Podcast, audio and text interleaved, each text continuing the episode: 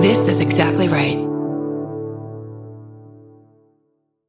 On the 12th season of Tenfold More Wicked, we investigate a series of compelling mysteries from the city of Fall River, Massachusetts, where problems started generations before Lizzie Borden's murders made her a household name. Join me as we cover the misfortunes that have befallen this infamous town for more than 150 years, including the Great Fire of 1843. Season 12 premieres Monday, May 13th on Exactly Right. Follow Tenfold More Wicked on Apple Podcasts, Spotify, or wherever you get your podcasts.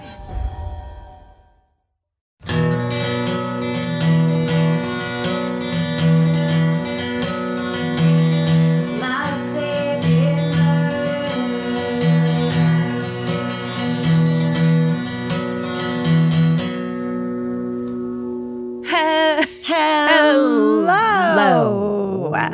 And welcome. To my favorite murder. That is Georgia Hardstark speaking. That is Karen Kilgariff. and we're here to podcast at you, Hmm.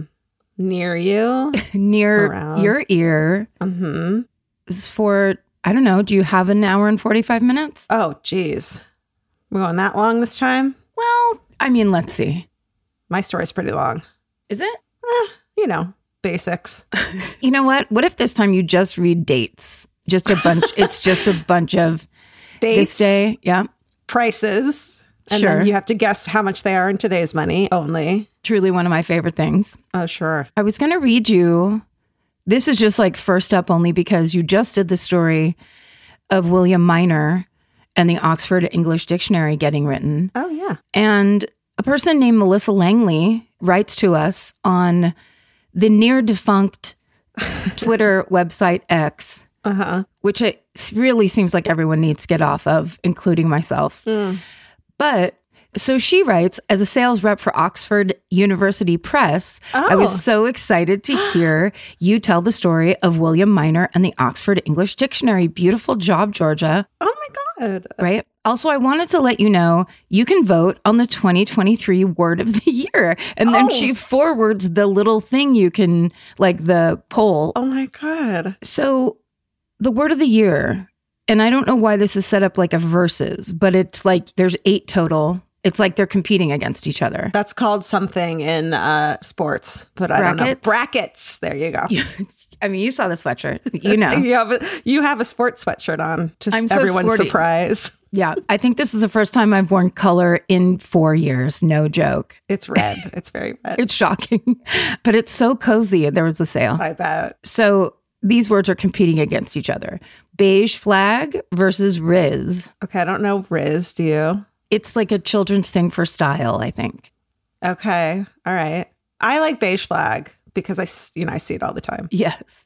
And then it's just the emoji with the person with their eyebrow raised. And then there's parasocial versus situationship. Oh, I don't like either of those. I love both. Then there's de influencing versus Swiftie. Okay, let's go. Oh, I don't want to. Let's know. not. Let's just skip that one. Well, also, maybe it's bad to choose, but also, why do we have to choose? Why can't we pick both of those? Yeah. And then the last one is prompt, which is like a writing prompt because of Chat GBT, I guess, Oh, okay. versus heat dome. I hope to God isn't some weird sexual thing, and I just don't understand what's It happening. doesn't say. No, it just has a little pi- uh, the emoji of the sun. Okay. Anyway, just thought you'd want to know that people who are involved in that book liked your story. That makes me feel so good. I love it when smart people think I did a good job at a smart topic. Oh, those smart people can be tough too. Oh my God, you know, Oof. barely graduated high school, didn't go to college. So it's nice to hear that from smart people. yeah. Thanks, smart people. Thank you. Um, what have you got? I don't have it. I don't have much. Well, you might like to hear this. The new season of Fargo just came out. Yes, we watched it last night. Did you watch both? Uh huh. There's 2 So good. So good. So excited. What's her name? The Juno Temple. Juno Temple is doing a great job with that accent, right? Oh, so good. And Jennifer Jason Leigh, who uh, it, it thrills me to see her anytime I see her. I'm like, Yes. yes. Magic. So good. Dave Foley is the creepy Oh. Steve Bannon lawyer. love it. It's love it. so my sister is the one who was like, we have to watch this. And I was like, oh. And then it just starts and it never lets up and it's so good. Have you watched the new HBO documentary? Love has won the cult of Mother God, which I didn't a cult I didn't know about until Karen Kilgariff herself covered it on this show. Hey, There's just tons of footage from it. I haven't watched it yet. It's fucked up. It's just fucked. It's so bad. A friend of mine watched it. Oh, it was Brandie Posey that I was talking to last night because I came home and she was dog sitting for me. And she's like, they're interviewing these people and they're clearly still in the cult. Yeah, they're clearly still. She's like, they have glassy eyes and, you know, talking about her. And it's just like that aspect of human existence where if you manipulate people and their external circumstances just so, Mm-hmm. and everybody is susceptible, it doesn't matter how Yeah. smart you are, dumb you are, anything in between, you can get pulled into something and never stop believing in it. Totally. I kept waiting for them to have like former member and then that person telling what actually happened. And there's like one girl so far that's like got out. One. Everyone else is like still a member, still goes by their name given to them by Mother God. And it's just wild. It's wild. fucking wild. I actually haven't watched the documentary, that one, the new one, mm-hmm. but I think because, spoiler alert, she died, it's basically like now she's a martyr. It's not like something bad happened and she went to Right. jail. It would, there was no de escalation moment where she's confronted, exposed, nothing like that. That makes sense. And in their minds, she's supposed to come back, Yeah. right? Yep. Vey. It's the whole thing of, oh, this is actually the prophecy type mentality. Yeah. And it works. And she does all the culty things of like, you can't eat anymore. We're not sleeping. It's like 24, give me all your money. You know, it's just like the, The huge. the classic, the classic. It's the same thing as like when we have crushes on people and you're just like, Mm. I'll never be that dumb again. And then you just immediately turn around and are 10 times dumber the next time. And that's just what it's like to be a person, I think. That's a great comparison to what it is to fall into a cult. We've all had those crushes, especially the ones that are unrequited. Yeah. That are so all consuming and painful and you don't sleep you don't eat all you do is think about that person and one you know yeah that makes that kind of makes me understand it a little more actually you saying that And can I tell you, here's a little TikTok wisdom that I got.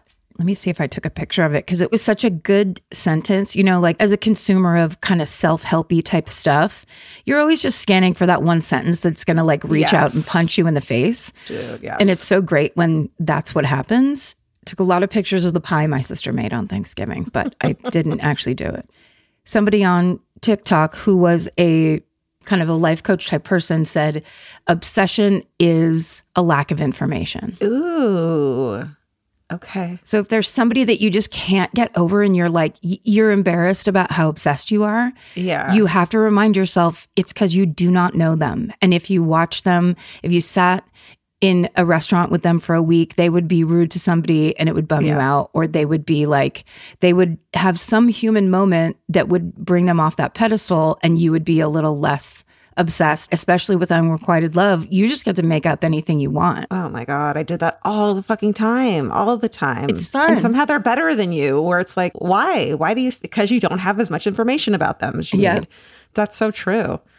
wow. Wow. this is a relationship podcast now, so send us your relationship questions. It's going to be one of those really good relationship podcasts where I repeat unattributed, really good advice that other people have already given and are making money off of giving. Right, right. That one's smart. That's actually It is. helpful. It is helpful. That is very smart.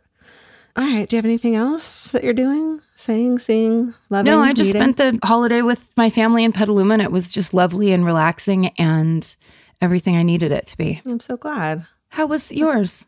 Good. We went to Canter's Jewish Deli for Thanksgiving Day lunch. Yep. That was great. We, my mom and I ordered a margarita at Canter's for Yes. Thanksgiving. What is up? It all came together. Yeah. And then Vince and I made our own Thanksgiving dinner that night, and it was lovely. Love Perfect. Yeah. It feels to me like the upcoming era that we are moving into is a permanent pajamas era.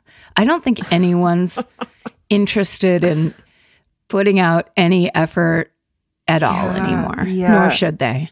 I don't have like I don't have my like rotation of outfits anymore. It's all indoor clothes. Yeah. Like since the pandemic, I don't have like when I have to put on an actual outfit outfit that like has a waistline or needs a bra. I'm lost. You're just like, how how would one do this? How would one go about this? And I get mad. Like I never have to do it, but I'm like, oh, why do I have to put a bra on? It's like society. It's like, no, you used to like this. You used to really like getting dressed up. The f- fucking man, man, trying Yeah. to make me put on foundation garments. What a bunch of bullshit. It is bullshit. I want to wear my fucking comfortable swabs that I got off an Instagram ad, you know? I mean, I like the way people, it seems, in public these days are going out with a blanket wrapped around their shoulders. like there's I'm seeing a lot of shawl work in airports and on the, on the streets these days of people that are just like, what if I become uncomfortable at some point when I'm at Target? I better wrap this blanket around my shoulders. So we're going from pajamas outside to the, wearing our entire bed outside. yes. Yes. you just roll into your comforter and walk out the door. Figure out a way to put your pillow in your hoodie so you can lean back against a wall if it gets really exhausting. I mean, people don't have it to give anymore. It's just, it's, you know, it's all too much. The whole thing's it's a mess. It's a goddamn mess. And we're here to contribute to that I mean, if we can in any way lighten your load, with true crime. and that's what we're going to do. Yeah. Uh, should we do highlights? Yeah. Okay, we have a podcast network. It's called Exactly Right Media. Here are some highlights. Unburied Bones, Kate and Paul discuss Roberta Elder, a woman serial killer in Georgia who was finally arrested in 1952. And on a related note, on Wicked Words, Kate's joined by David Nelson, who's the author of the book Boys Enter the House The Victims of John Wayne Gacy and the Lives They Left Behind. Ooh, I want to read that. Yeah. Yeah. And actor, podcaster, and LGBTQ advocate T.S. Madison is Roz's guest on Ghosted by Roz Hernandez. Okay, sorry. Sidebar I saw a TikTok of a clip of Living for the Dead, Roz's supernatural investigation show. Mm-hmm. And she's sitting in a bar and she's like, No one's talking to me. You know, she's like being all Roz. She's like offended because the ghost was showing up for everybody else. But when Roz was in there by herself, the ghost wasn't showing up for her. And she goes, God, what's the problem? Is it my hair? And then the machine goes, Bzzz, and she goes, What? It's the funniest clip. like that show is so good. It's so good. She's so hilarious. She's so funny. And also, just to wrap this up, do you have a Murderino bestie who isn't a member of the fan cult yet? Well, then you should consider buying them a gift membership for the holidays. You can visit fancult.supercast.com and click gift a subscription today. Woohoo. If you're like me, you're always looking for a story to dive into. Whether it's a family drama or a mystery to solve, the key to getting hooked is the details. I need rich visuals and intricate storylines, and June's Journey has that and more. June's Journey is a mobile mystery game that follows June Parker, a daring young woman, on a quest to uncover the truth about her sister's murder. This is your chance to test your detective skills because you'll play the game as June herself. Explore beautifully designed scenes from the 1920s, like lavish estates and gardens, and don't forget to keep an eye out for hidden clues. There are twists, turns, and catchy tunes, all leading you deeper into the thrilling storyline. And if you play well enough, you could make it to the Detective Club. There, you'll chat with other players and compete with or against them. June needs your help, but watch out, you never know which character might be a villain. Shocking family secrets will be revealed, but will you crack the case? Find out as you escape this world and dive into June's world of mystery, murder, and romance. It's all just one tap away. Discover your inner detective when you download June's Journey for free today on iOS and Android. That's June's Journey. Download the game for free on iOS and Android. Goodbye. Okay, here's a question for you. What do ice, cat litter, and laundry detergent all have in common? If you said they're heavy AF, you're right. Or if you said you don't know you're out of them until it's too late, you're also correct. Most importantly, these items can all be ordered directly to your house with DoorDash. At this point, we all know and love that DoorDash can deliver our go to comfort meals from our favorite restaurants. But did you know that you can also order household cleaning essentials and even over the counter pharmaceutical products through DoorDash? That's right. DoorDash is here to help you in a pinch. Like the 30 minutes before you host a party, when you look around and feel like you're missing something, quickly get extra decorations, scented candles, or beer and wine delivered right to your door. Or the day after the party when you realize you don't have enough garbage bags, wet wipes, or ibuprofen to make it through cleanup. DoorDash has you covered. DoorDash is perfect for my parties because every single time we don't get enough ice. Everyone always needs ice and they forget it. And running to the store when your party's about to start or when it's already started or in the middle of it is a nightmare. So having DoorDash drop off some ice or party supplies or whatever you need is so awesome. DoorDash, your door to more. Download the DoorDash app now to get almost anything delivered. Must be 21 or older to order alcohol. Drink responsibly. Alcohol available only in select markets. Goodbye. So you're first, right? Yeah. I am, yeah. I'm going to sit back and listen. Here we go. This story I'm going to tell you today goes back to 1980s Detroit, actually. Interesting. As your husband Vince knows, it was a time of huge economic turmoil in the American auto industry. And as jobs were being lost, factories were closing, the once secure middle class began to lose everything. It was the kind of economic downturn that caused people to go looking for a scapegoat. Mm. This is a story of the anti Asian racism that this downturn brought out of some Detroiters. It's the story of the murder of Vincent Chin. Wow. The main sources used in the story today are Paula Yoo's 2021 book, From a Whisper to a Rallying Cry, a 2022 New Yorker article by writer Hua Hsu entitled The Many Afterlives of Vincent Chin, and the 1987 PBS documentary Who Killed Vincent Chin. And the rest of the sources are in our show notes. The real beginning of this story starts in Michigan in 1950s, where a man named Bing Hing Chin, who goes by the name David, and his wife Lily live together. They're both from China. Lily's been in the States for about two years. David has lived here for 28 years. He first moved to Seattle in 1922 when he was uh, 17 years old. Then he relocates to New York. He serves in the army during World War II. When the war ends, he goes back to China. He marries his wife, Lily, and then he brings her back to the United States. And they together move to Detroit, which was a new city for both of them. So, post war Detroit is a boom town thanks to the auto industry. Here's what journalist Neal Boudette writes about it. Quote, getting a job in an auto plant was a ticket to the middle class. You could get out of high school, take one of these jobs, and be assured of living a very comfortable life. You could raise your family, have some nice vacations, and send your kids to college. End quote. Can you imagine? Can you imagine? It's the way it should be. Why shouldn't you get paid? You work an honest day, eight hour, 10 hour. I'm sure people that worked on like in auto factories were working Yeah. 12, 16 hour days. Totally. Why shouldn't you get paid a ton of money and get benefits and get vacation time? You know what's happening? The company you're working for is making billions. It's the fucking auto industry. They're making so much money. Yeah. So David and Lily Chin share in that same vision of the American dream for themselves. Chinese American journalist and civil rights activist Helen Zia, who plays a big role in this story, tells PBS, quote, "For the early Asian immigrants who came to Detroit, there was hope of the auto industry and the prosperity that they might be able to gain from that. Some of them got jobs in the auto plants, but for the most part, it was in service industries around the higher paying work in Detroit. Primarily for Chinese, it was laundries and restaurants. For Asians who came here, they were looking for the same thing a hope, a promise, a dream of a better life. So, very standard American immigrant story that most of mm-hmm. our families have, you know, somewhere in their in their backgrounds. But this is a dream that's not always easy to believe in because the Chins experience a lot of anti-Asian racism in the United States. But in spite of this, they learn to love their adoptive country.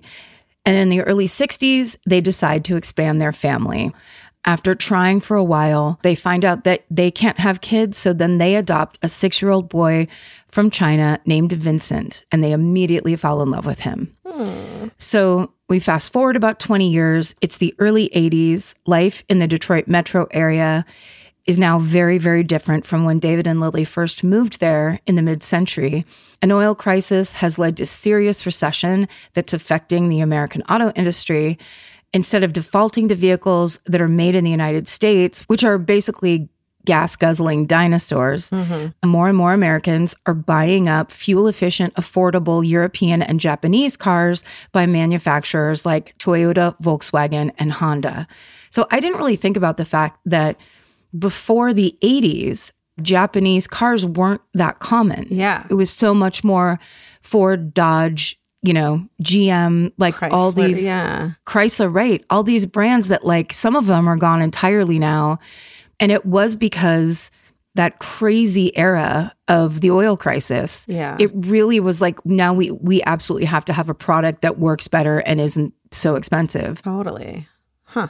Yeah. But of course, this has a devastating effect on the American auto worker. According to the UAW, quote, by the end of 1982, 24% of US auto workers had lost their jobs, Wow. end quote. So basically, hundreds of thousands of people, many of them in the Detroit metro area, lose their jobs. And then the city itself loses around 300,000 residents between 1970 and 1980 alone. The big three automakers, which at the time are Ford, Chrysler, and GM, blame these troubles on the labor unions, and the labor unions in turn blame the companies for failing to modernize. The unions can back their grievances up in writing. Union member Sandra Engel writes, quote, as early as 1949, the UAW urged automakers to build fuel efficient cars, publishing a pamphlet called, quote, a small car named Desire, end quote. So they were begging them to like update and get rid of these. I mean, remember how big those cars were? They were like so long. If those cars were enormous. We had a Oldsmobile when I was a kid, like a hand me down. yeah. And that thing was enormous, like closing the door. As a little kid, you had to use your whole body to close the door. And God forbid you got your fingers in oh, that yes. Yes. I mean, truly, it was like you would lose your fingers if you got your fingers shut in that car door. because someone would lock the door and then close it. So you couldn't just open the door and get your fingers out. This happened. With, you had to get your mom's keys, unlock the door. Did that happen to you? It happened to me or my brother. I think it was me. If it was, if it was your brother, you felt it as if it was you. I yes, for sure. So no one gets more flack from auto executives and auto workers, even U.S. politicians, than foreign automakers, with Japanese manufacturers drawing out the most hatred. Toyotas are sledgehammered in events sponsored by Detroit area radio stations. Bumper stickers reading, quote, Toyota, Nissan, remember Pearl Harbor are seen around town. Yeah. So, according to writer Hua Hsu of the New Yorker, quote, foreign cars were prohibited from entering the parking lot of the United Auto Workers headquarters, end quote. Oh my god! Wow. So, this kind of scapegoating was rampant and it was openly hostile. So, by 1982, Vincent Chin has grown into a handsome 27 year old man.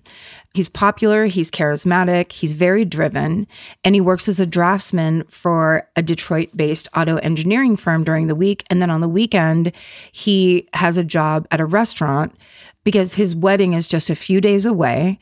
He is marrying his girlfriend of three years, Vicky Wong, and they plan on buying a house together. So he is working as much as he can. The excitement and hopefulness of this new chapter in his life is just what Vincent needs because his father, David, who I was talking about his parents, David and Lily, mm-hmm. at the beginning of this, his father, David, passed away from kidney disease eight months before. Mm. He and his mom, Lily, who now lives with him, are still in mourning. But tonight, the mood is light. Vincent is gets off of work early and he decides to have an impromptu bachelor party before his wedding. So as he goes to leave the house, he says goodbye to his mom, but she expresses some concern with him going out and getting drunk that it worries her. And Vincent tells her, quote, I promise it'll be the last time, end quote. But Lily doesn't like this. She tells her son, don't say last time, it's bad luck. End quote. So Vincent Chin meets up with his friends, Jimmy Choi, Gary Koivu, and Robert Swarovski. And as they walk to their destination, they pass abandoned shops with broken windows and closed auto factories. And then they finally get to where they're going a strip club called the Fancy Pants Club, Oh dear. which I just need to take a sidebar to say it's my favorite name of a strip club or of anything really I've ever read Fancy in pants. research Yeah. The fancy pants club. It's like, who's that for? The men going Right. there? right. We don't want pants in this. situ- Like pants are not part of this. The pants aren't for the girls, No. so it's the men have the fancy pants on. It's gotta be. What do you? Who is that a compliment? is that a manly thing? It's so hilarious. Okay. So just there, it's some dudes out for a night on the town to have a good time. It's the early 80s. It's a bachelor party. Vincent and his crew get seated near the stage, and a little while after they sit down, a 43 year old white man named Ronald Ebens and his 22 year old stepson, Michael Nitz, take the table opposite them. Ronald's a supervisor at the local Chrysler plant, and Michael, who was recently laid off from his job at Chrysler, now works at a furniture company. Mm-hmm. The two decided to check out this club after ditching a very bad and bleak Detroit Tigers game. I still think it's gross that it's a father son team going to a strip club. Yeah. I don't, what? Is that really something you want to do with your father? It's very weird. I mean, doing it with your friends is bad enough. It's creepy, but it's I don't know. I guess everyone celebrates differently. Maybe they had really fancy pants on that Oh. night and they were like, look. let's not waste these. Yeah. so we all know where this is going. Yeah. The bad vibes begin. At first, everything's fine. Vincent and his friends are enjoying themselves. Somewhere in the night, things get tense between the two groups of men. The details are hazy, and it's very much he said, he said. Mm-hmm. Vincent and Ronald end up focused on each other and they exchange increasingly hostile and heated words. Ronald is heard yelling, quote, it's because of you little motherfuckers that we're out of work. End quote. So, of course, Ronald seems to be referencing Japanese automakers who are definitely and very overtly being scapegoated for the layoffs in the American auto industry. But Vincent Chin is Chinese American, he's not Japanese. Mm-hmm. And according to author Paula Yoo, quote, to this day, what happened next remains unclear. Ronald would later claim that Vincent Sucker punched him in the mouth with his fist while he was still sitting down. But Vincent's friends remember it differently. End quote. And the idea of that, where it's it's a hotbed of racial mm-hmm. problems in this city, and the Chinese American kid is going to go up and sucker punch a white man in a club is ludicrous. Yeah. It doesn't ring true. It doesn't ring true. I mean, hey, look, he could have maybe if he was drinking and stuff, but Yeah. it just doesn't make a ton of sense. However, it actually started. This fight heats up until finally a chair is thrown, and that chair hits Michael Nitz and splits his forehead open. oh dear. It is not clear who threw that chair, but within a few minutes of the this brawl starting, everyone involved gets kicked out of the Fancy Pants Club. Gary would say afterwards, quote, I was hoping once the fight broke up in the bar, that was it, and we both go our separate ways and go home. It didn't turn out that way. End quote. So instead, the guys are all standing out in the parking lot, having just gotten kicked out of the club. They continue to insult each other. And then Ronald grabs a baseball bat out of his car and storms at Vincent, who now knows this situation is spiraling out of control. Oh, So Vincent takes off running down the street, and his friend Jimmy goes running behind him. And the pair wind up outrunning Ronald, who then turns around and walks back to the parking lot. Now, Gary and Robert are still just standing in the parking lot. They're trying to figure out where their friends ran to, like where they could have gone. Mm-hmm. And then they watch Ronald return to the parking lot and get into the car with Michael. And then the car tears out of the parking lot and down the street. Mm. So, according to Ronald's story, he heads in the direction of a nearby hospital to get his stepson some stitches in his forehead. What we know for sure is that about a half an hour after leaving the Fancy Pants Club parking lot, Ronald still hasn't made it to the hospital. Instead, the two men spot Vincent and Jimmy sitting on the curb outside a nearby McDonald's and they pull the car over. Oh, fuck.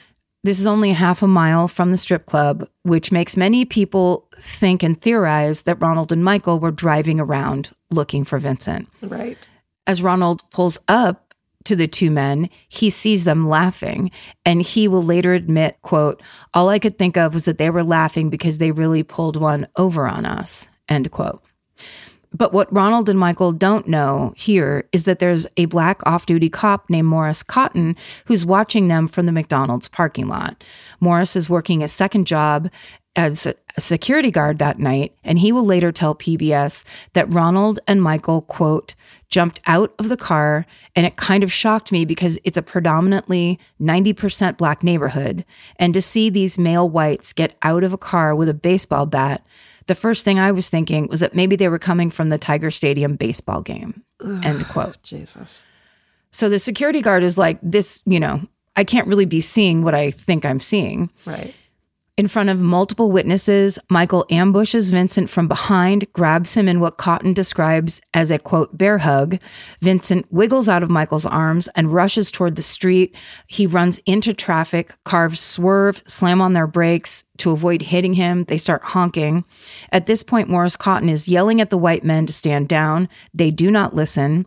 And then, according to Morris Cotton, quote, Mr. Ebens swung a bat repeatedly, striking Mr. Chin. He swung the bat as if a baseball player was swinging for a home run, full contact, full swing. Oh no, I hate End this. quote. Yeah, it's it's a nightmare. So by now, another off-duty cop named Michael Gardenhire, who's actually eating at the McDonald's, he steps into the parking lot to back up Morris Cotton. Mm-hmm. And as a crowd of around a dozen or so people start to kind of gather and go toward this horrific scene, the officers draw their guns and they basically call for Ronald to put the bat down.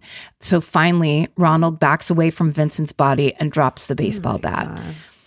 Vincent is bleeding profusely. His pupils are dilated. He has serious wounds on his head, shoulders, and chest. Jimmy rushes towards his friend, holds him in his arms, and right before losing consciousness, Vincent Chin says, quote, it isn't fair. so just past 10 p.m. that night, the doorbell at the Chin home rings, and Lily, who's in bed reading the newspaper, she figures it's just Vincent and that he lost his mm-hmm. keys and he can't get in the front door.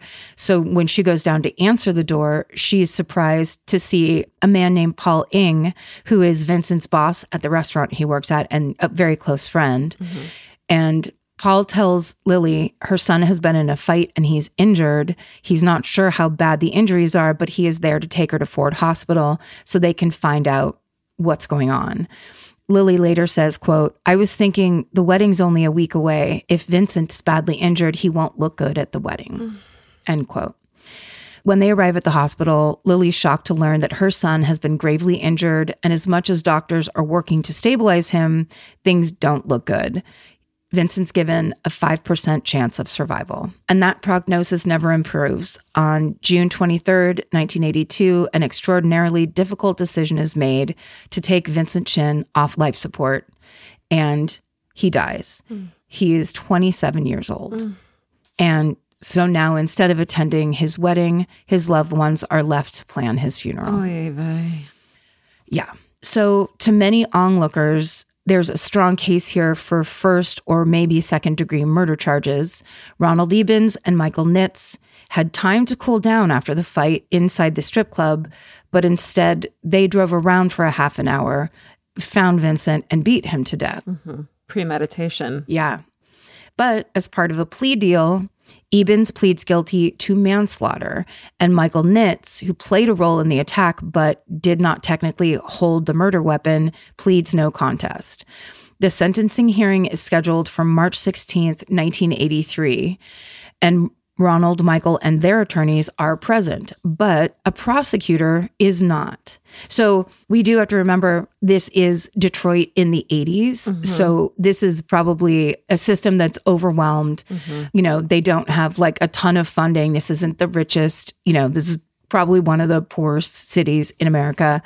And basically, the prosecutor's office is so overburdened that the prosecutor like they just don't have people representing the prosecutor's office going to every single sentencing hearing. Wow. So they just can't make it. They don't go. Plus, no one informs Vincent's friends or family. No. So there's no voice representing Vincent Chin during Ronald and Michael's sentencing. Yeah, that's the whole point is so that the family can give a statement and you can see that this was a human that had people who loved them and what was taken away. I mean, that's that's absurd. Yeah.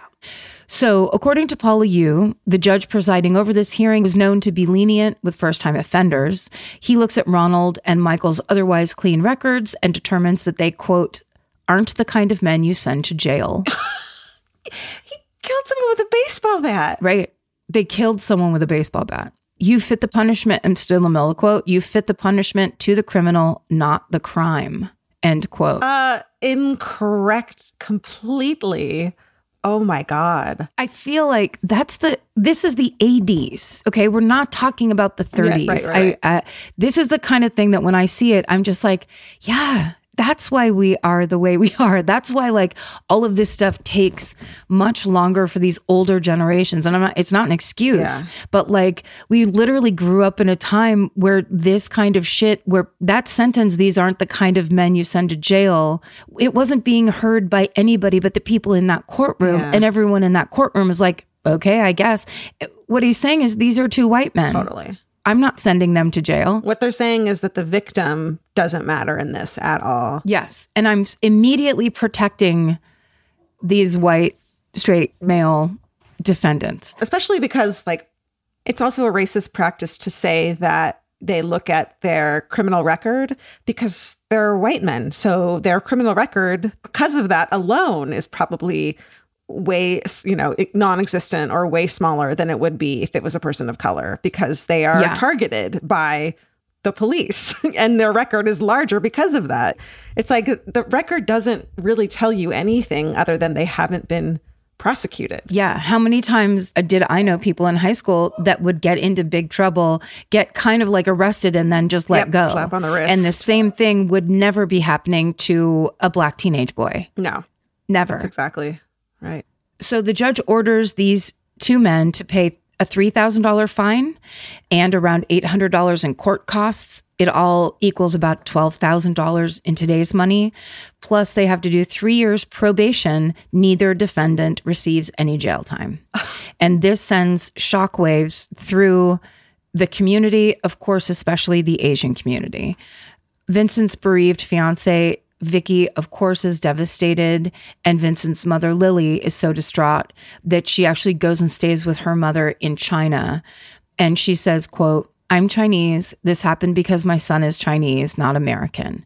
If two Chinese killed a white person, they must go to jail, maybe for their whole lives. But only the skin's different. The heart is no different as an American. My husband fought for this country. We always paid our taxes and worked hard. We never had any trouble. Before, I really loved America, but now it has made me very angry. Something is wrong with this country. End quote. And Lily's outrage is felt widely and deeply. In the wake of Ronald and Michael's lenient sentencing, activists, community organizers, and lawyers representing Asian and Asian American communities around Detroit come together to protest the lack of justice in Vincent Chin's case. And this is huge because at this time in the 80s, people of Asian heritage in Detroit, they identified themselves by their specific national, ethnic, or linguistic backgrounds mm-hmm. as opposed to the general Asian American kind of inclusive language that we use today. Mm-hmm. That had not hit the mainstream. But Vincent Chin's murder will change that. Helen Zia says that, quote, people knew from personal experience that we were lumped together. But in terms of identifying as Pan Asian, the key thing was that a man was killed because his murderers thought he looked like a different ethnicity. Right. End quote.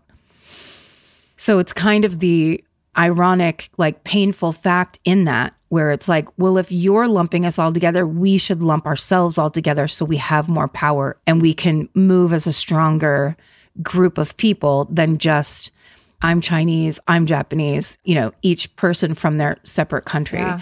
Soon, Vincent's mom, Lily, does return to the US, and activists like Helen Zia band together and form the Asian American Civil Rights Advocacy Group, American Citizens for Justice, the ACJ. Writer Hua Hsu describes one of the group's first meetings. He reports that, quote, young professionals from the suburbs, elderly conservatives, and Marxist activists all came to learn about what could be done, hmm.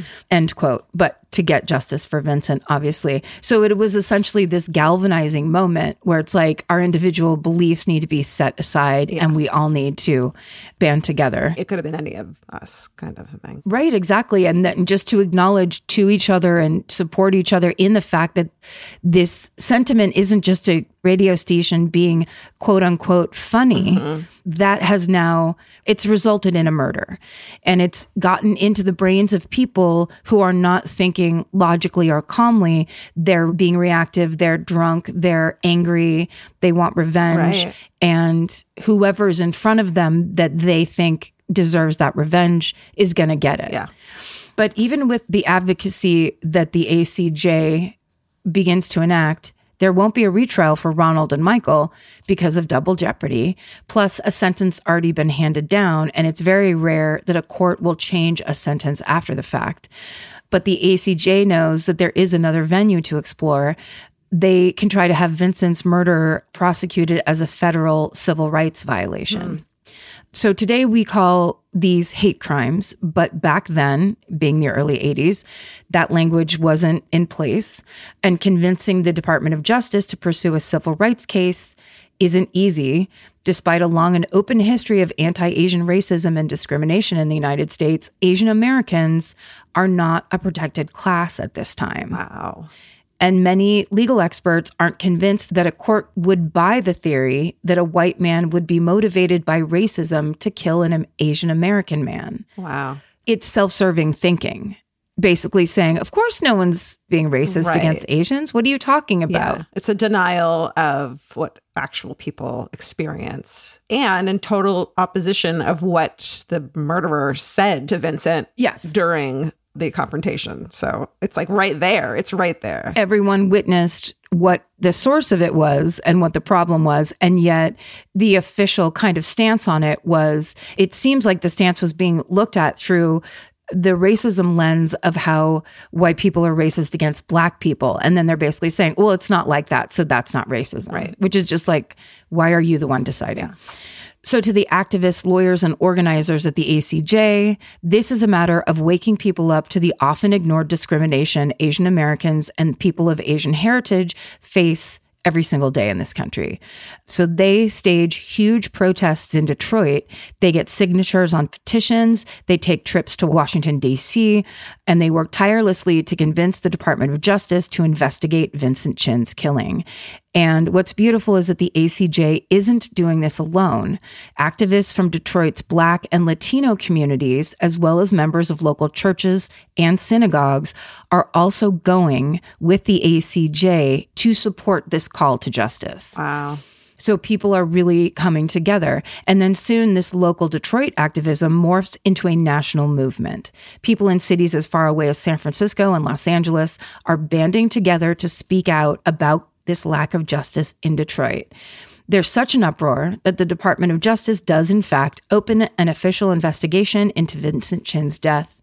And this new investigation does result in federal charges against both Ronald Ebens and his stepson, Michael Nitz. Wow.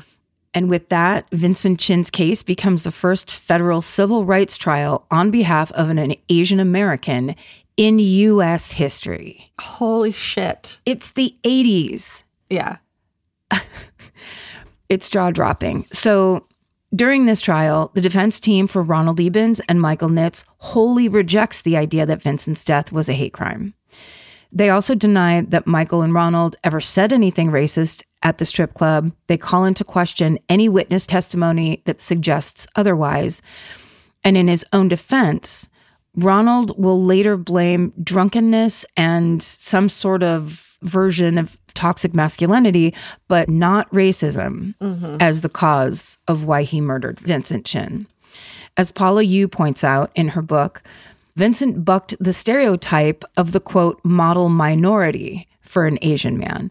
Perhaps this enraged these two white men. She writes this quote you have to wonder would ronald and michael still have pulled over seeing two white men laughing? Right. was there confirmation bias of how asian american men should act that they should be meek that they should not rock the boat they should be emasculated? Those were the terrible racist stereotypes of asian american men back then and vincent defied all of that. He was an all-american guy mm-hmm. end quote.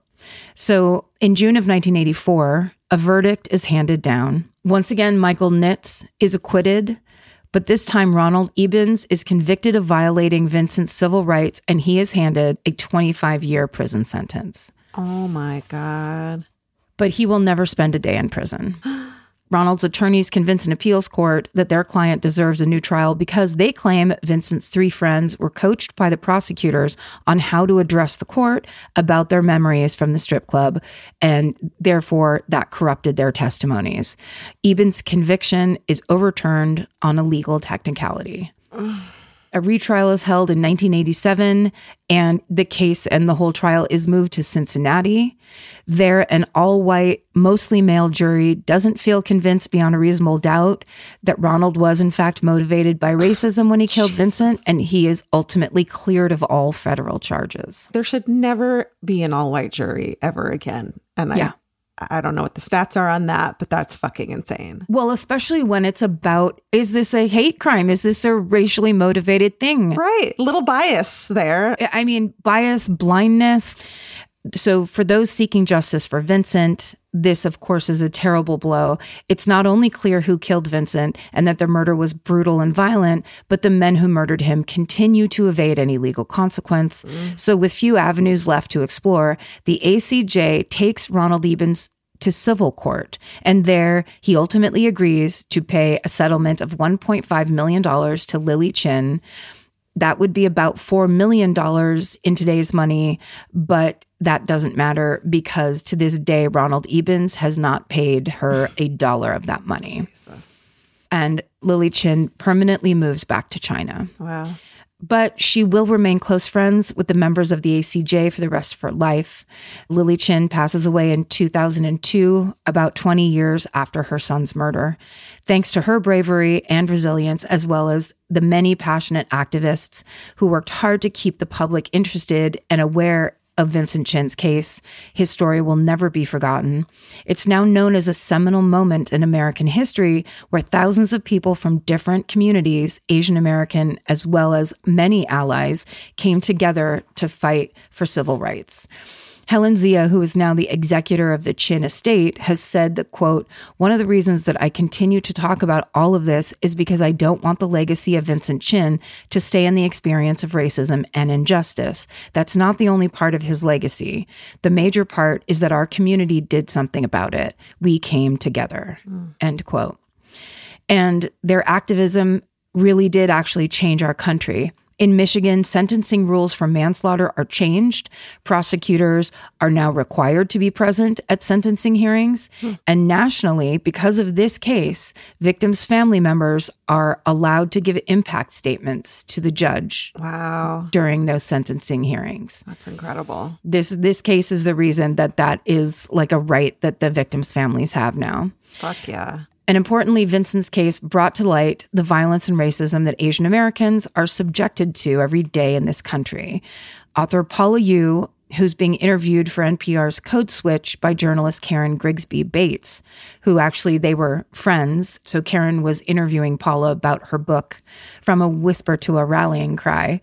And they were discussing the extensive research that Paula did for this book, mm-hmm. including an in person meeting with Ronald Ebens. She says, quote, I'm one of the first and only people to have met Ronald in person in his house, and it was an off the record informal visit, so I can't talk about what we talked about. But that was one of the most profound, deep, and very disturbing moments in my life. And when Karen Grigsby Bates observes that in Paula's book, she actually writes with compassion for both Ronald and Michael, mm-hmm. and she kind of asks her about how she's able to do that. Paula Yoo replies, quote, You can have compassion, but compassion is not mutually exclusive from justice. At the end of the day, now that I know the humanity behind these two men, I can have compassion for them, but I can still think you still should have gone to jail. What you did was wrong. Justice was not served. End quote. And that's the story of the 1982 murder of Vincent Chin. Wow. Wow. I can't believe I've never heard of that before. Same. That is fucking wild. Yeah. I'm glad some legal stuff was changed because of that. I mean, if there's any kind of positive thing coming out of it, you know, it's I mean, I think that is what all of the people that are, you know, involved in the legacy of that case, that's what they all say is Yeah. that as horrible as it was and as frustrating as like it played out in real time, the overall effect it really actually did a lot of change for good in a lot of different ways that mm-hmm. yeah, you have to look at that silver lining. yeah. Yeah. Wow. Well, amazing job. Thank you. Springtime's all about making a fresh start, and nothing says clean slate like a completed to do list. If your to-do list includes finding a home security system, look no further than SimpliSafe. Simply Safe is an award-winning home security system, and it's a top pick at publications like NerdWallet and CNET. Simply Safe's easy to install HD cameras keep watch over your home day and night. Plus, their advanced sensors can tell the difference between a break-in, a weather event, or a false alarm. And if there is a break-in, SimpliSafe's 24/7 professional monitoring means you'll have a trained agent on standby. They can talk to intruders in real time and dispatch emergency responders. If you need help during setup, the SimpliSafe customer service team is world class. Newsweek recognized them as the best in the business. You get all this peace of mind for less than $1 a day. And if you don't love it after 60 days, return your system for a full refund. Vince was out of town the other weekend, and I have to say, it was such a comfort and felt so secure because I have an alarm system in my house. If I didn't have that in my house when Vince was out of town, I'd go stay with a friend because that alarm system gives me peace of mind, and I need that when Vince is gone and I'm home alone. So find the peace of mind you've been searching for. Get 20% off any new SimpliSafe system when you sign up for Fast Protect monitoring. Just visit simplisafe.com slash fave. That's simplisafe.com slash fave. There's no safe like SimpliSafe. Goodbye. There's something about the sound of an old timey cash register that really takes me back. I know. It sounds like someone is about to hand me an ice cream cone, but it also sounds like we just sold some merch. That's right. And if you're a Shopify user like us, you know that this sound means you just made a sale. Shopify has helped millions of businesses sell their products online, but did you know they also offer the same support for brick and mortar stores? From accepting payments to managing inventory, they have everything you need to sell in person. So give your point of sale system a serious upgrade with Shopify.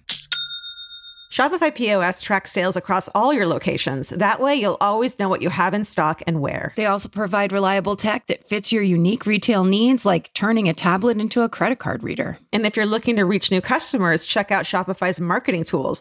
They're easy to use and they integrate with all social media platforms. With Shopify, we have a powerful partner for managing our sales. And if you're a business owner, you can too. Do retail right with Shopify. Sign up for a $1 per month trial period today at shopify.com slash murder. And here's the important note that promo code is all lowercase. So go to shopify.com slash murder and take your retail business to the next level. That's shopify.com slash murder. Again, don't forget the code is all lowercase. Goodbye. All right. Well, we're going to change directions like we love to do. Mm-hmm. And I'm going to tell you, Karen, and everyone, the story of the biggest art theft in history, Yes. which has subsequently become the art world's biggest and most enduring mystery. This is the 1990 heist at the Isabella Stewart Gardner Museum in Boston. Yes. My main sources for the story are a trove of reporting from the Boston Globe, mainly by a reporter named Stephen Kurkjian, and a podcast series made by WBUR and the Globe called Last Seen, which is fucking incredible. I listened to it when it came out. It's so good. And the rest of the sources can be found in our show notes. So, real quickly, I'm going to tell you about the Isabella Stewart Gardner Museum. It's a small collection and it was amassed by a storied and eccentric turn of the century Boston heiress who purposely built a reproduction Venetian palace to house her collection so that the public could view it. And it's just a gorgeous building. It's amazing. She seems like she was a badass. It's all the things. That's its own story. I mean, just so generous to build the public a Venetian palace reproduction. So, so giving. Just what they needed. no, but you know, it's that's her thing. All right, cool. So let's get into the heist. So it's just past one in the morning on Sunday, March 18th, 1990. So it's basically Saturday night at one in the morning. You know how time works. So essentially, it is the night of St. Patrick's Day in fucking Boston. It's St. Patrick's Day Eve or St. Patrick's Day night? It's St. Patrick's Day is happening since Saturday night on. And so now we're at one o'clock in the morning on Sunday. So this is vomit is flowing in the streets. Right. There's people climbing lampposts. There's there's strangers making out in alleyways. It's happening. we're in the thick of it still. This is what we're surrounded by. And in 1990, so no one's like, no one's got cell phones. No one's fucking texting you up. You know, it's just like party, party, party. you got to do it while you're there. You you're smoking your Camel Wide. You're trying to introduce yourself to somebody on the smoking patio. It's all got to be right then. That's right. So, two security guards are on duty at this Isabella Stewart Gardner Museum. As I said, it's a smaller museum, but it houses one of Boston's most important art collections. So, it is a big deal. The guards are Rick Abbott, and the other one's name is Randy. He doesn't like to have his last name used in these stories. Rick is 23, Randy's 25, and they're the only two people responsible for protecting the museum's collection of sculptures and paintings worth millions and millions that night. Yep, that's how we do it. 23 and 25 year old, definitely. It's just symbolic. It's a symbolic protection, and you're just supposed to respect it. right. It's also Randy's first time on the night shift as well. Oh, So that's what we're dealing with. Besides being very young and in Randy's case, inexperienced, the two are not who you'd immediately expect to be in charge of an extensive collection of valuable art. Rick and Randy are both musicians, you know, no shame, fine. Randy is a jazz musician and this is his day job. And he's actually not supposed to be on duty that night, but a security guard who had been scheduled called out sick, which is like bullshit. You went and partied, probably, right? yeah. Calling out sick on St. Patrick's Day? No. Only the day after.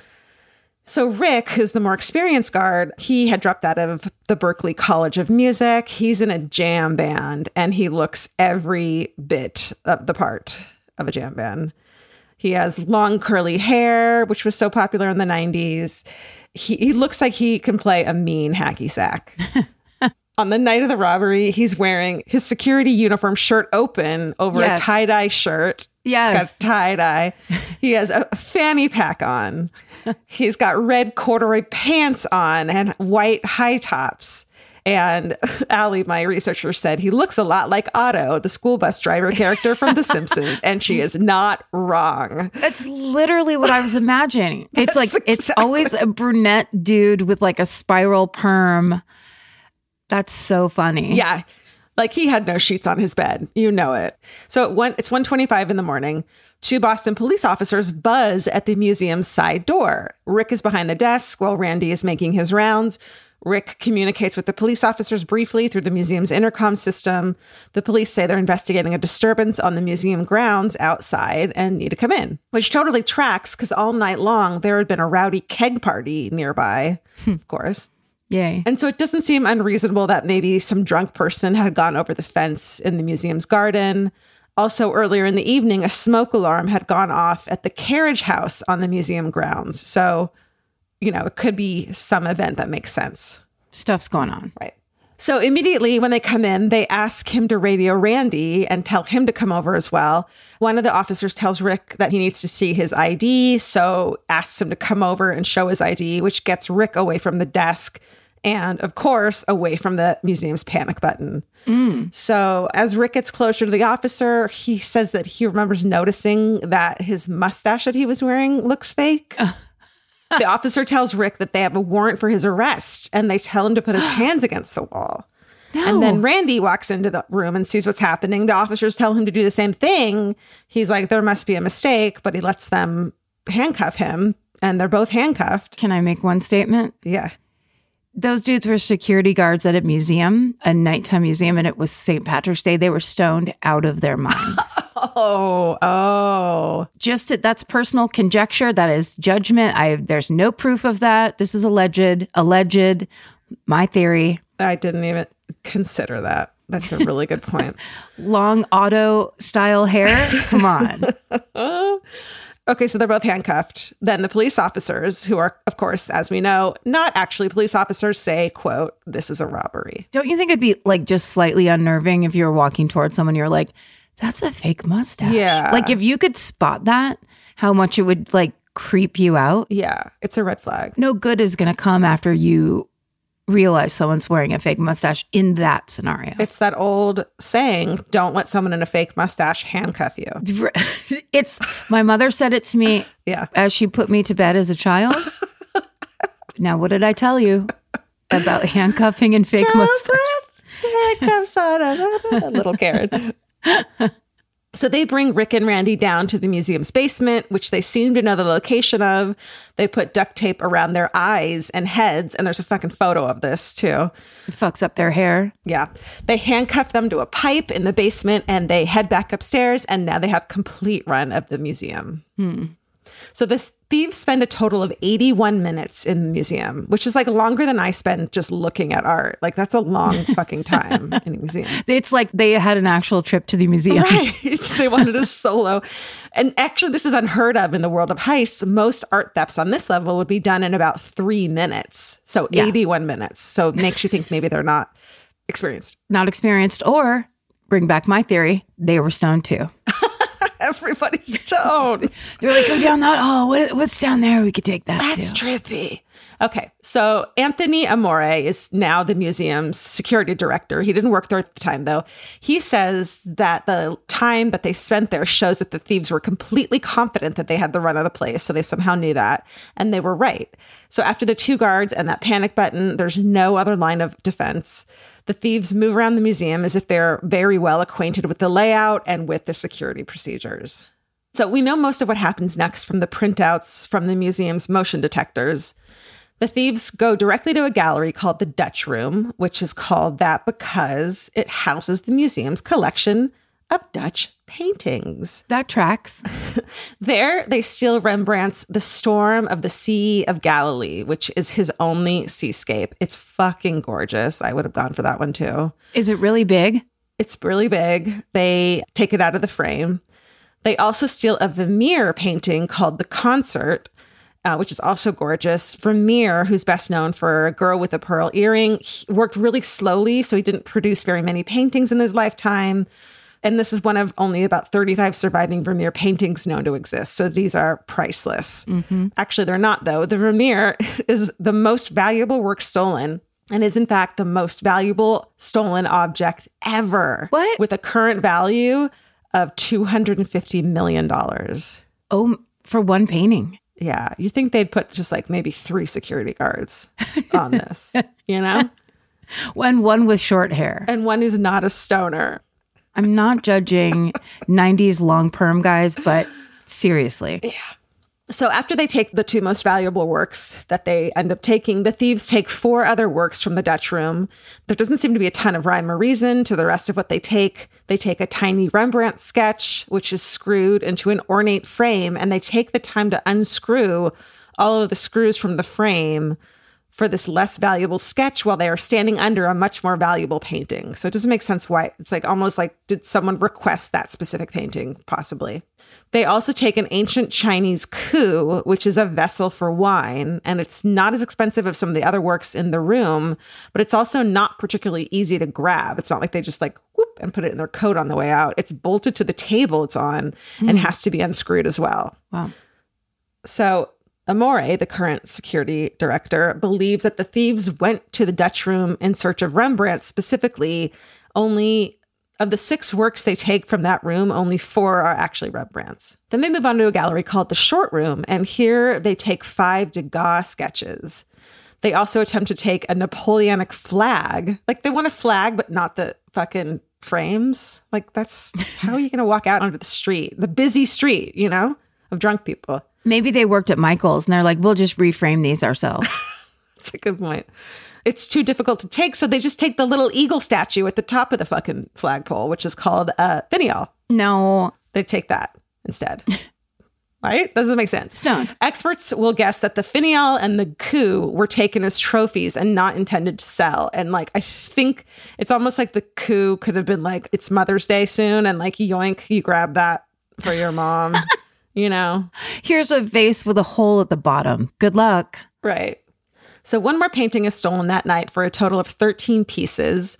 It's from a gallery downstairs from the Dutch room and the short room. This gallery is called the Blue Room. And there the thieves take a Manet painting called Chez Tortoni. And there's something strange about this last item, though. In the 81 minutes the thieves are in the museum, the motion detectors don't pick up any movement at all in the short room, which is weird. Later, it will be determined that the detectors were working and it would have been virtually impossible to take a painting off the wall in that room without getting triggered. But it doesn't get triggered. And this part still baffles the investigators. Hmm. So finally, at 2:41 a.m., the thieves leave the museum through the same side door they used to enter. But before they do, they go back down to the basement where Rick and Randy are chilling.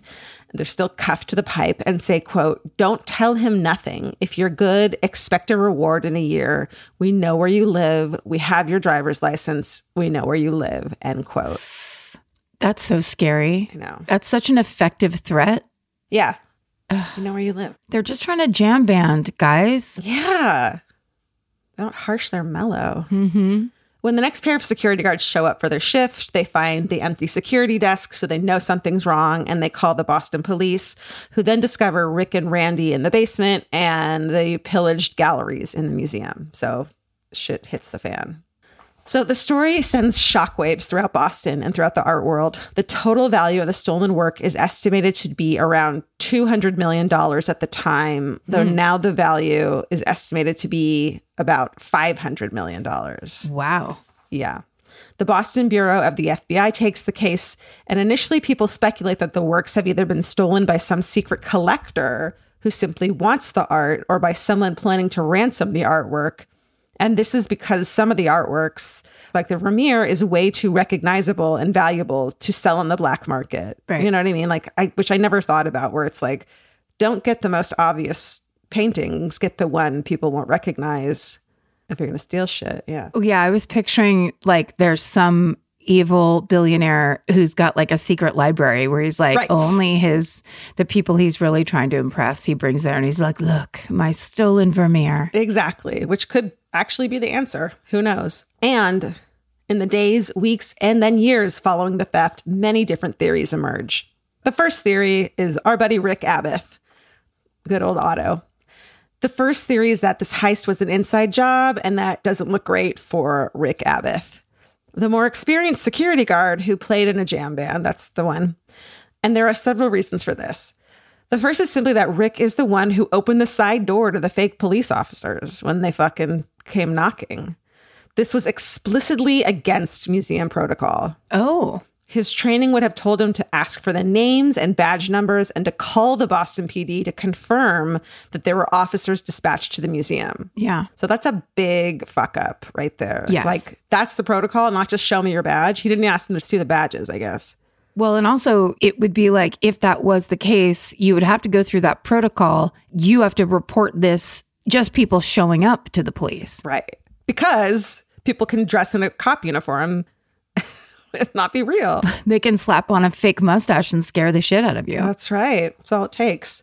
So the security guards are not supposed to let anybody into the museum at all after hours. And that said, basically no one follows this rule.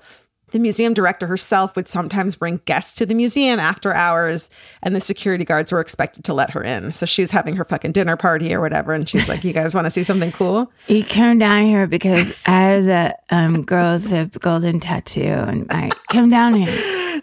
No, it'd be funny. It'll be funny. The second reason is that mysterious lack of motion detection in the blue room where the Chez Tortoni was taken. The motion detectors recorded nothing during the heist, but they did record Rick's own motion throughout the room earlier in the evening when he was doing his rounds. So, why did they turn off right after him? Did he flip a switch? I don't know how it works.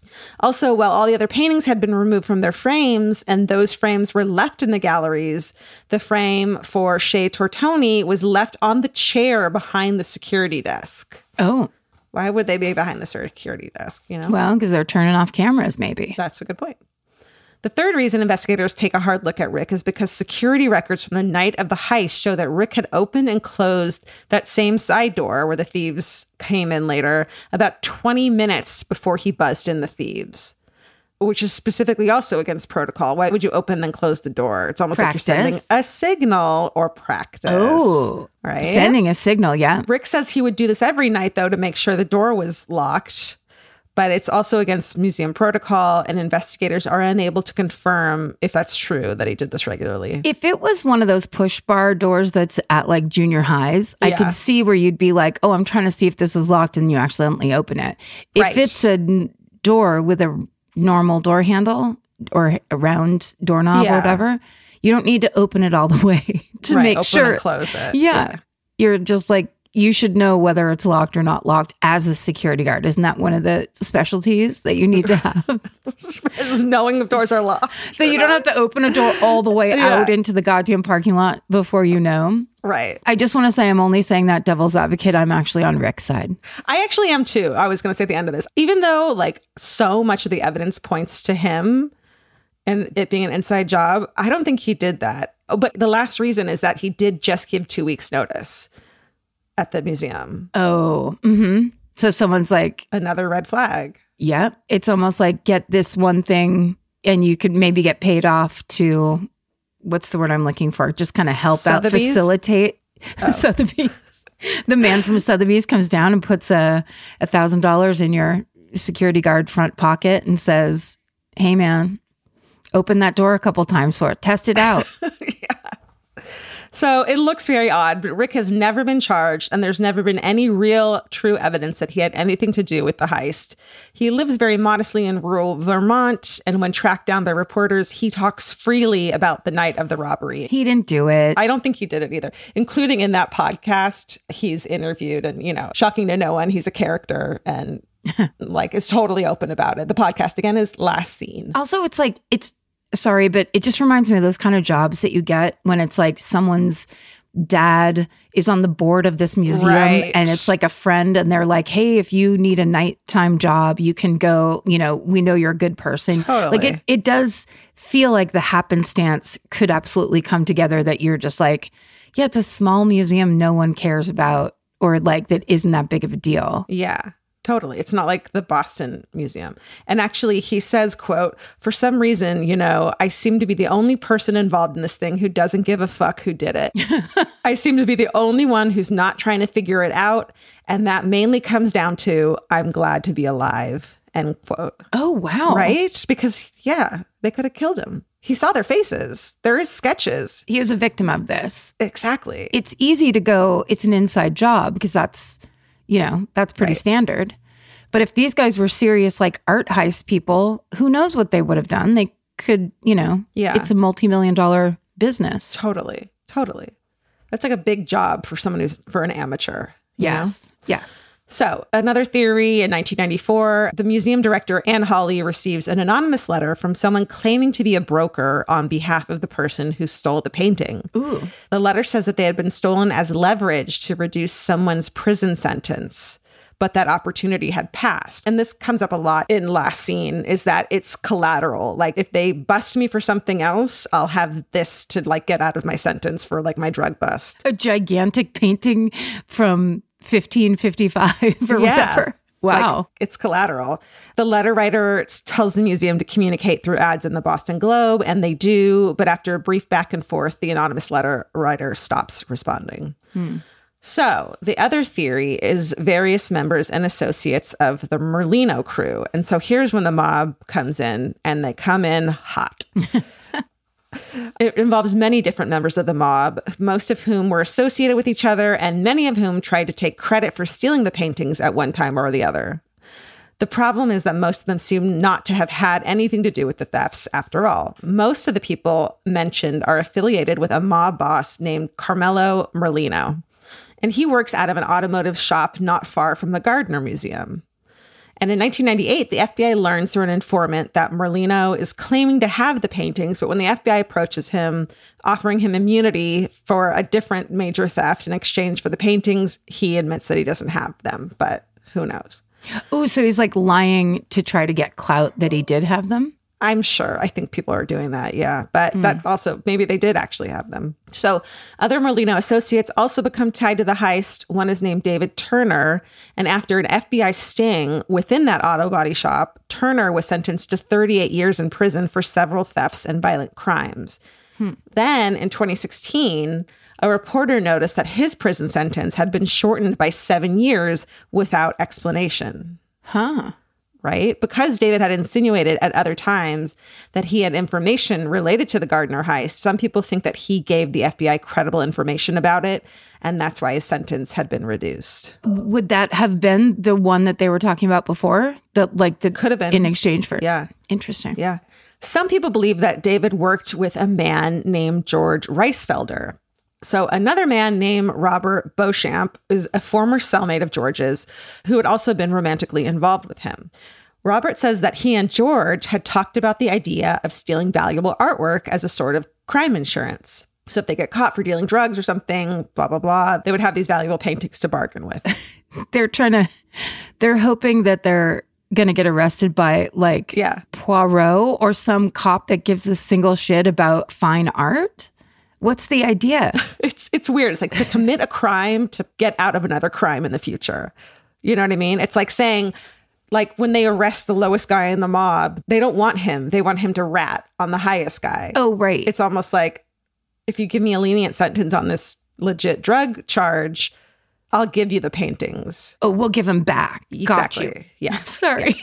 I was like, what cop cares this much about impressionism? No, they're they're giving them back essentially because that's how badly the museum wanted them back, and like the FBI and the police like this should have been solvable, and they stole such important pieces that they would have given you immunity on other things to get them back. Okay. So Robert says that George took this idea back to David Turner and other members of the Merlino crew.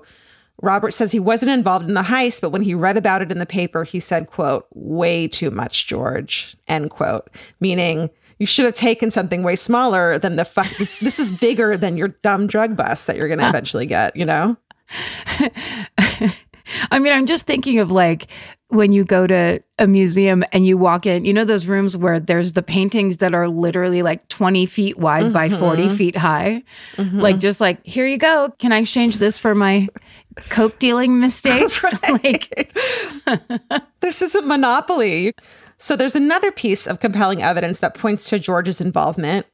When the FBI sketches come out based on descriptions of Randy and Rick, many, many people say that one of the two thieves looks strikingly like George Reissfelder, and he does, but it's also like, so does a lot of people, you know?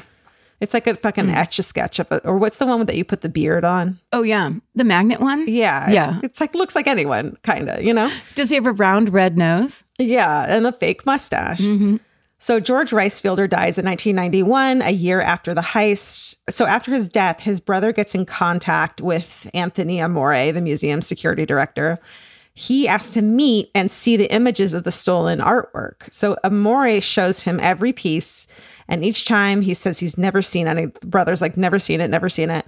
And the last image Amore shows him is of Chez Tortoni, Amore says, quote, when he saw it, I can only describe it as jumped in his chair and became very upset and told me, Anthony, I have to tell you, I've seen that painting in my brother's apartment. Oh, shit.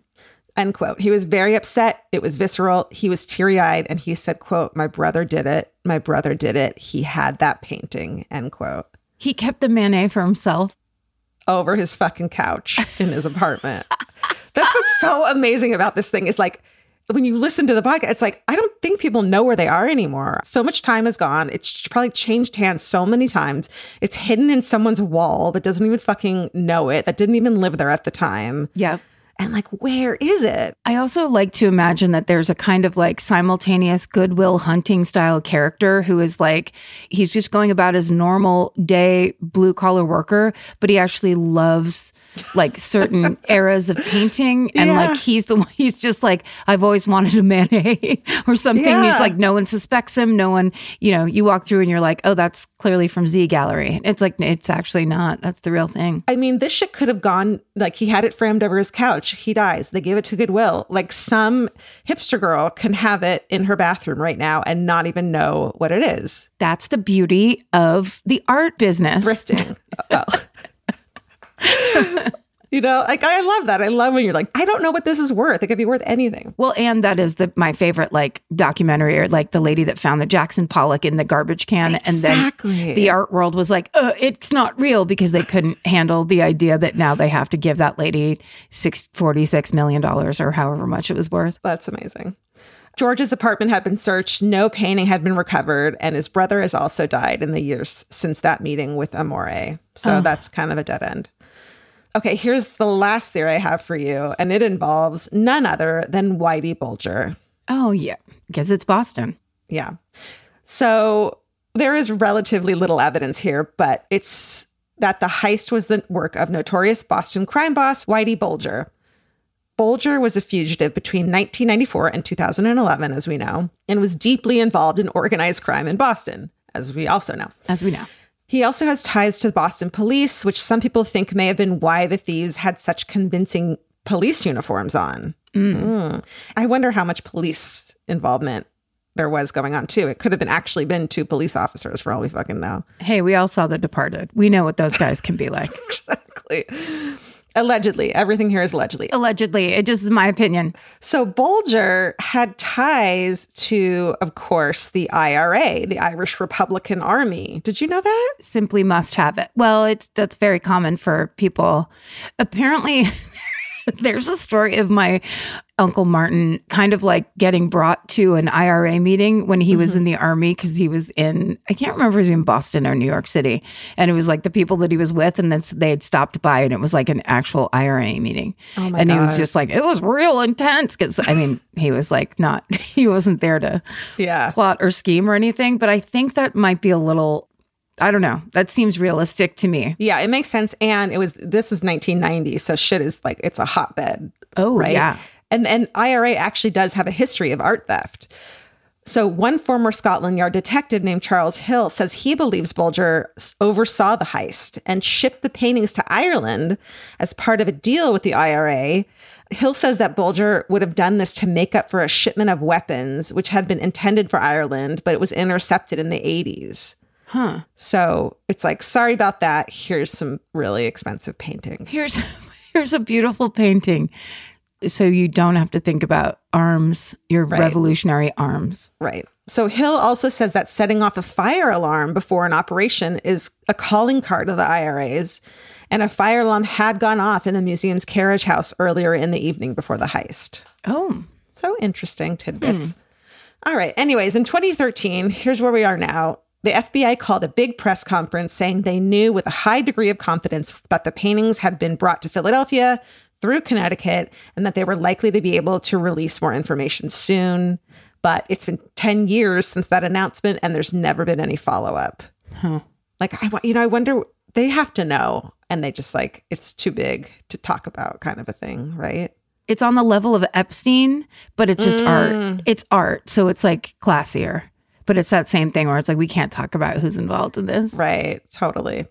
And it's likely that they were referring to yet another pair of mobsters who have since been proven not to have been involved. So they might have been wrong to begin with. Anthony Amore is still the museum's head of security. He remains haunted and obsessed with the case, but he also says that he believes that he knows who perpetrated the heist itself, but he doesn't say. The FBI said that they believe the two people who committed the actual theft are dead. What nobody knows is where the paintings are today. Check your mother in law's house. For real, get up in that attic. Yeah. Isabella Stewart Gardner's will specified that nothing about the museum should ever change after her death, which is like probably why there's no vending machines in it. That's a bummer. Wait, did you say there was no vending machines at the beginning? No, but I'm guessing there aren't. and I got bummed because I want to snack while I look at the fucking paintings, right? the, you know they don't have that that one, like that coffee machine that drops the cup, and then it's like, Right. here's like they'll make you a mocha right there, and it's like so off brand, but still incredibly delicious. Not allowed. I wonder if they can change the employee lounge area if it's still like 1900s employee lounge style. It's like a coal burning stove. Isabella, seriously, you have to go in there and make yourself some hardtack and a piece of like bacon fat to have lunch. Right. You can't heat up your lean cuisine or whatever at lunch. No, no microwaves. Such a bummer. Okay, so because the paintings and the works of art were in her will to stay in the place that she chose for them, for the stolen works, the museum staff placed the empty frames back on the wall where they have hung for the past 33 years. Wow. So it's like a reminder. Isn't that cool? It's very cool. There's photos of that. That's like these gorgeous rooms and these incredible works of art and then these huge empty frames. Stolen. Amore says, quote, if you were a homicide detective, you'd go to the scene and see the taped outline of the person on the floor. I come in here every day and these are my taped impressions, end quote. So I think Wow. it's probably stings a little for him, you know? Yeah. And that is the story of the 1990 Isabella Stewart Gardner Museum heist.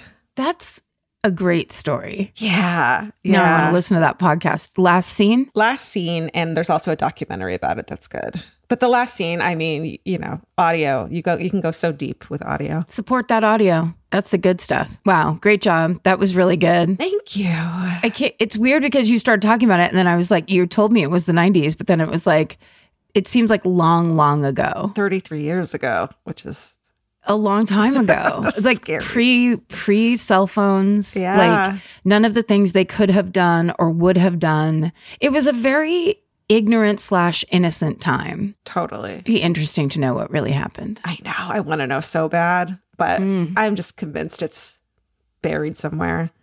Someone forgot about it and died and didn't tell anyone or told someone and that guy died and It's just rolled up in like underneath some couch cushions and someone's going to find it. Someone's Yeah. going to find it. someday someone's going to find it.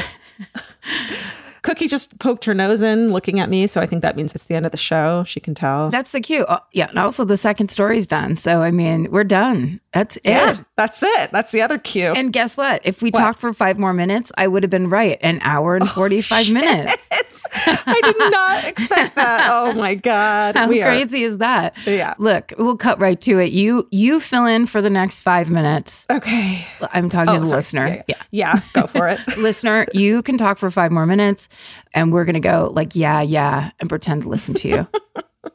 Just kidding. We're leaving. Stay sexy. and don't get murdered. Goodbye. Yeah. Elvis, do you want a cookie?